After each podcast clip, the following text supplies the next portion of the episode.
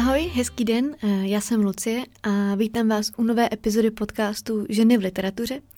Ty předchozí, předchozí díl byl tedy ani ne tak o literatuře, vlastně o ní byl docela minimálně. Eh, posledně jsem mluvila o feministickém magazínu, o seriálu, ten jsem mimochodem eh, komplet dokoukala, všechny tři série. A mám teď takový ten klasický pocit, eh, že mě opustili nějaký blízký kamarádi a potřebuju nutně vidět, co ty holky teď dělají, jak se mají, jestli se mají dobře. Takže jsem si včera trochu eh, smutně googlila jejich osobní osudy těch hereček ze, seri- ze seriálu, což je takový možná drobně pošahaný, ale doufám, že eh, po kontinuálním eh, sledování dobrého seriálu to děláme všichni.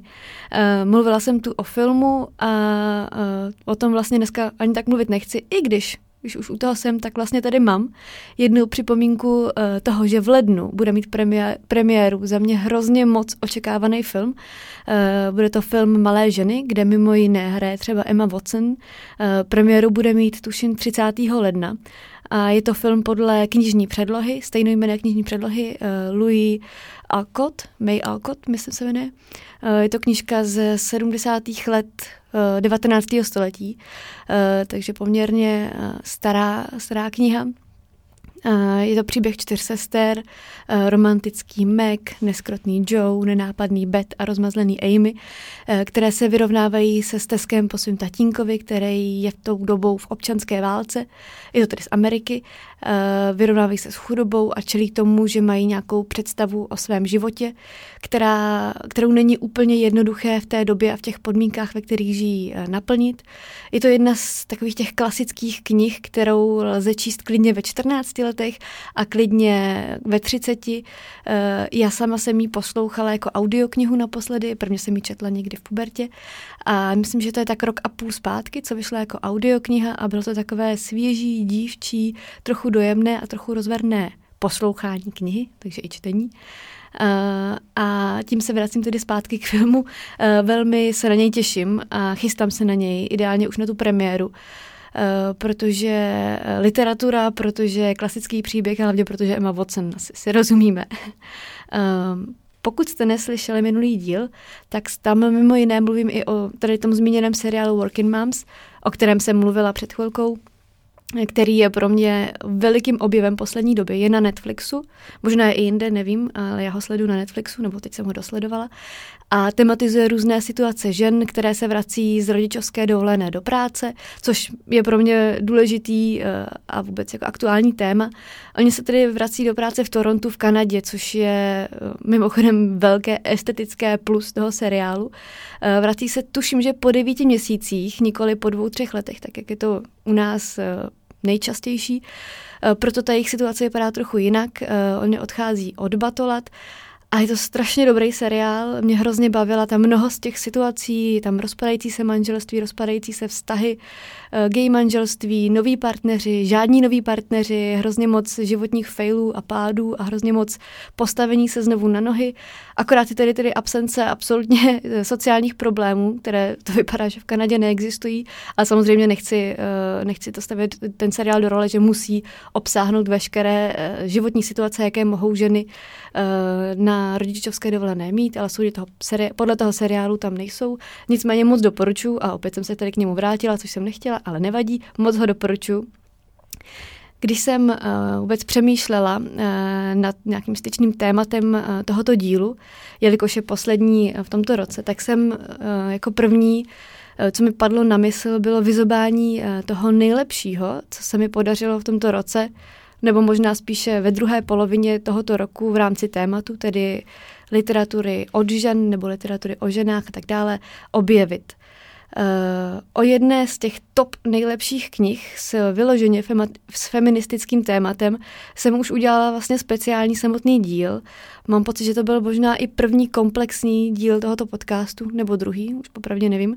A jmenuje se, mám pocit, uh, Dějiny ženské emancipace v komiksu. Uh, jde tedy o komiks Neohrožené ženy. Uh, který mapuje vývoj feminismu a ženské emancipace ve světovém kontextu. Eh, dělá to velmi zábavně, edukativně, neupejpavě a přehledně.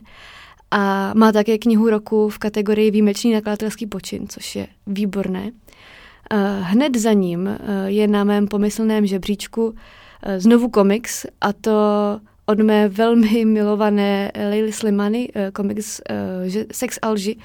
Rovněž ho vydalo nakladatelství Argo a do češtiny ho přeložila Jitka Jindřišková. Autorkami jsou Jenny Jordal a Marta Brénová. Snad to čtu správně, pokud ne, tak se omlouvám. Uh, Lila Sliman je francouzská autorka marockého původu a v češtině ji vyšly už tři knihy. První vyšla kniha Něžná píseň, uh, pak vyšla loni kniha V Lidožroutově zahradě a naposledy právě komiks Sex Alži, uh, v němž Lila Sliman je autorkou textu, kresbu udělala Letícia Korin a do češtiny ho přeložila Sára Vybíralová. Um, jelikož jsem si všimla, že uh, o podcast, uh, o nehro, respektive ten podcast o neohrožených ženách má docela dobrou poslechovost a dobré reakce. Do dneška mi na něj chodí nějaké reakce, i když už je to poměrně dlouho, co vyšel. Tak jsem zvažovala, že i ten komik Sex Alži bych trochu více rozebrala, respektive bych o něm udělala no, ne speciální díl, spíš docela úplně obyčejný díl, ale v něm bych se věnovala pouze těm tématům, které tam jsou uh, akcentované protože mám pocit, že se to zaslouží a že je to téma, které se úplně u nás, ne, že nenosí, ale není úplně eh, známé a rozebírané, a tak bych se mu ráda povinovala, tudíž pokud uh, by vás to zajímalo, tak mi dejte vědět možná na Instagramu a já ho rozeberu trošku více, protože ta kniha už není úplně nejnovější, mám pocit, že vyšla někdy na začátku léta, někdy v červnu. Tudíž už možná na něj nezavadí, ne, o něj nezavadíte, když vstoupíte do knihkupectví, což je docela škoda. Jinak ta kniha eh, Sex Alži eh, vznikla tak, že původem eh, byly reportáže, které Lila Slimany vytvořila na základě toho, že byla v Maroku na besedě o své předchozí knize a začaly k ní chodit marocké ženy, které si začaly svěřovat se svými příběhy. Ty jsou i dneska velmi odlišné od životních příběhů a životních zkušeností žen v Evropě protože ženy v asi, dejme tomu, arabských zemích jsou brutálně svázané tradicemi, tedy tradicemi tím, eh, co si oblíbili eh, dnes už mrtví lidé a my na tom z nějakého důvodu hrozně lpíme, aniž bychom věděli proč. Eh, pokud se je třeba žena v Maroku přitahována ženami nebo i ženami, tak de facto nemá nárok na normální partnerský či milostný život, podle vlastní volby, přestože jde o něco, co je naprosto normální a přirozené, tak společnosti v Maroku a jiných arabských zemích jí to neumožňuje. Ona se tu ocitá na okrajích společnosti, je společností nucena třeba do sňatku s mužem, je nucena svou přirozenost skrývat a potlačovat. E, mimochodem, na Wikipedii si můžete najít takovou fancy tabulku, e, kde máte všechny státy světa a kontext homosexuality. Máte tam, jaké tresty a postihy jsou v jednotlivých zemích třeba za sexuální styk s osobou stejného pohlaví eh, nebo za podporu homosexuality, to znamená třeba nesení duhové vlajky na veřejnosti a podobně. Eh, člověk je z ní velmi, velmi uh, jako deprimován. Ono to totiž není tabulka čarodějinských inkvizicí ze 14. století, ale tabulka toho, jak to v současném globalizovaném světě vypadá. Eh, přestože většina z nás má iPhone nebo nějaký smartphone, včetně těch, kteří nemají pokryté základní potřeby, tak je to opravdu strašidelná věc. Zpátky ke komiksu, je to výborná, výborná věc a já vám doporučuji si ji přečíst.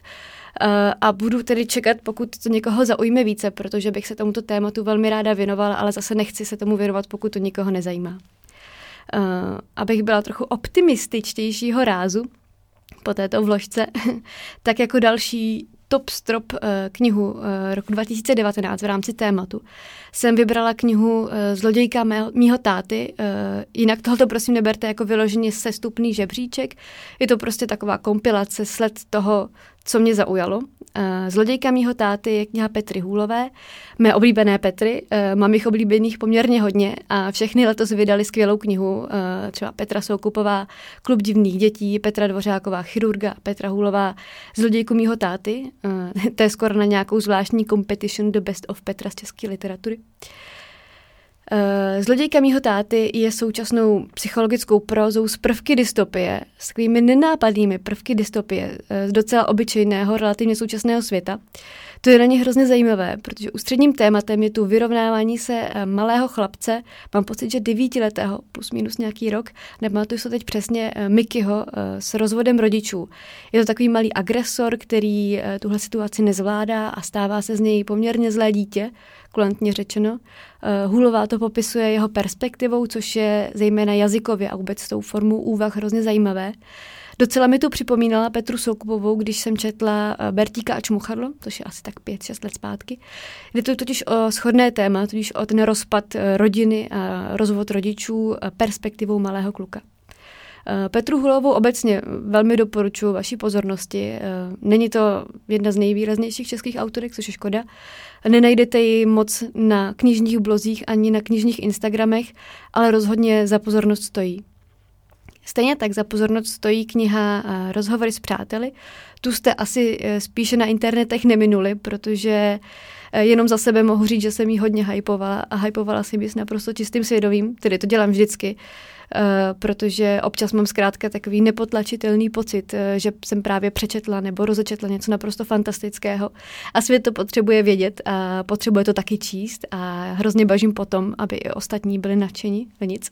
Eh, rozhovor s přáteli je román irské mladinké spisovatelky Sally Rooney, autorky, která mám pocit o rok mladší než já, je brutálně talentovaná, brutálně cool, je naprosto obdivuhodná z mého subjektivního pohledu na svět. Já jsem se do ní tak jako lehce zakoukala a zároveň mi mírně snižuje sebevědomí tím vším, co už dokázala. Eh, byla nominovaná na Man Booker Prize za svou eh, druhou knihu eh, Normal People. Ta zatím v češtině nevyšla. Doufám, že vyjde v příštím roce. Velmi o to stojím. Ne, že bych ji už nevlastnila v angličtině, akorát si mi hned někomu půjčila. Půjčila si i rozhovory s přáteli, už nevím komu, takže ve výsledku mám úplný prd, ale nevadí. Uh, tohle je pro mě autorka a objev roku, uh, její syntax, témata, způsob vyprávění, nálada, atmosféra jsou přesně tím, co já jako čtenářka chci číst a čeho chci víc. Uh, vyzkoušejte, pokud jste čtenářem nikoli takového toho tradičního typu, kdy potřebujete mít hardback a nesnesete otevřené konce a potřebujete jasnou dějovou linii, pak spíš ne. Ale pokud jste trochu otevřenější a liberálnější v tom, tak moc doporučuji.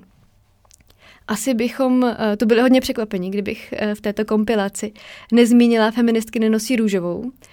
Ještě stále zpracovávám některé reakce, které mi trochu vyrazily dech, eh, nepochopením tématu, což mě stále mrzí, ale o té diskuzi to je, takže vlastně je všechno v pořádku. Eh, já tady tu knihu jenom zmíním, abych eh, si odbyla svůj pocit, že to potřebuji zmínit, ale nebudu to víc rozpitvávat. Já myslím, že už jsem to udělala doskrát a že si od toho všichni rádi odpočineme. Pak bych sem ráda dala knihu, o které se zmiňuji vlastně úplně poprvé, protože se mi dostala do ruky teď a čtu ji právě teď, respektive jsem ji teď dočetla. Dneska eh, je to kniha Barbary Nesvadbové Hovory s doktory. 12 pohledů na zdraví, lásku, víru a život. Eh, jsou tu, vyspovíd, jsou tu vyspovídána jména jako Jan Pir, Kratkin Honzák, Andrej eh, Sukop, Petra Tesařová, Hanna Papežová, Jan Daneš, Pavel Pavko a další. Musím říct, že takto na sklonku roku se mi dostala do ruky jedna z myšlenkově nejpřínosnějších knih vůbec, co jsem za poslední dobu četla.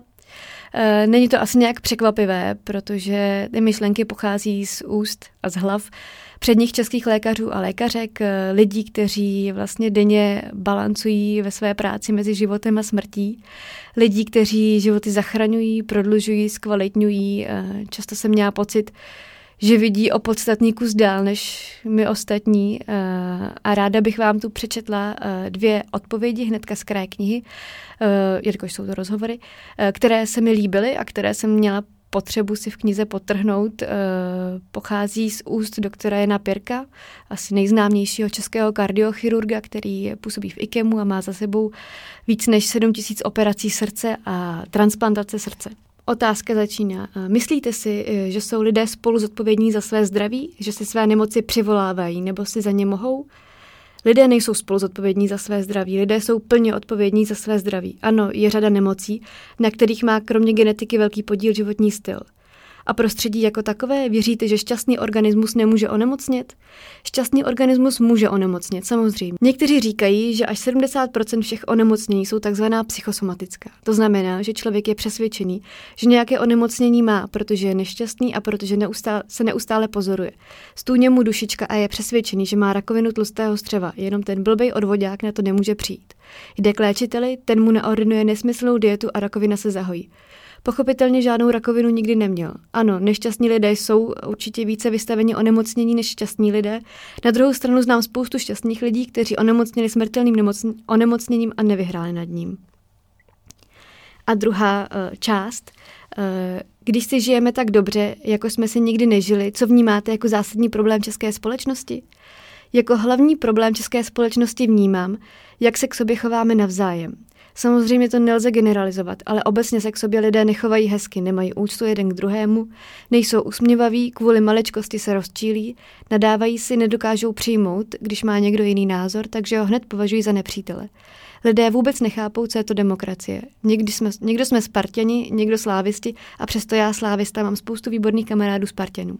Život by byl příjemnější, kdybychom se k sobě chovali milé, byli slušní, usměvaví.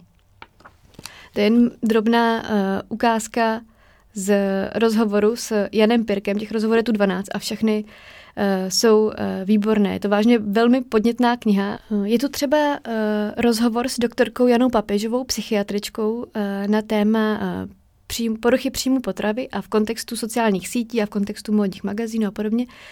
A já sama jsem naprosto šokovaná, když sleduju třeba někoho na sociálních sítích a vidím, že ten dotyčný má eh, nějaký problém s jídlem, se sebepřijetím a podobně. A už je ve fázi, kdy je naprosto všem snad zjevné, že, že dotyčná má nějaký problém a, a je to vidět, uh, protože o tom píše, protože o tom mluví. A stejně, stejně se za to tleská, stejně uh, tady může děvče uh, zmínit, že vlivem uh, toho, jak se stravuje a jak žije, uh, třeba ztratila menstruační cyklus, ale stejně Stejně tady uh, jí desítky holek zatleskají a podobně, což mi připadá strašně strašidelné. A na to konto bych hrozně doporučila rozhovor právě s doktorkou Hanou Papežovou, která se věnuje i tématu poruchu příjmu potravy. Je to hrozně výborná, ne, je to výborná, eh, vážně podnětná kniha, která mě uh, přiměla i k řadě úvah nad sebou samou a nad svými přístupy a postoji. Obecně poslední měsíce mi v hlavě hodně straší téma toho, jak je vlastně život hrozně, fakt hrozně krátký. Uh, už takhle člověk před třicítkou by na to možná neměl takhle přijít, to je jedno. Um, jak šíleně rychle běží a jak hrozně rychle vlastně se člověk dostane z té škatulky mladá holka do škatulky dospělého člověka, který už nese na ramenou spoustu, spoustu věcí, jako je tlak společnosti, očekávání společnosti a okolí, vlastní očekávání. To je břímě úplně nejtěžší. Uvažování nad prioritama, nad tím, že vlastně opravdu je nutný se v tuhle chvíli nad spoustu věcí rozhodnout hned, protože už na ně třeba nebude čas. Nebudu zabrušovat do depkaření, to si můžu nechat někdy na jindy. A na závěr bych vám tu přečetla ještě jednu odpověď eh, z rozhovoru.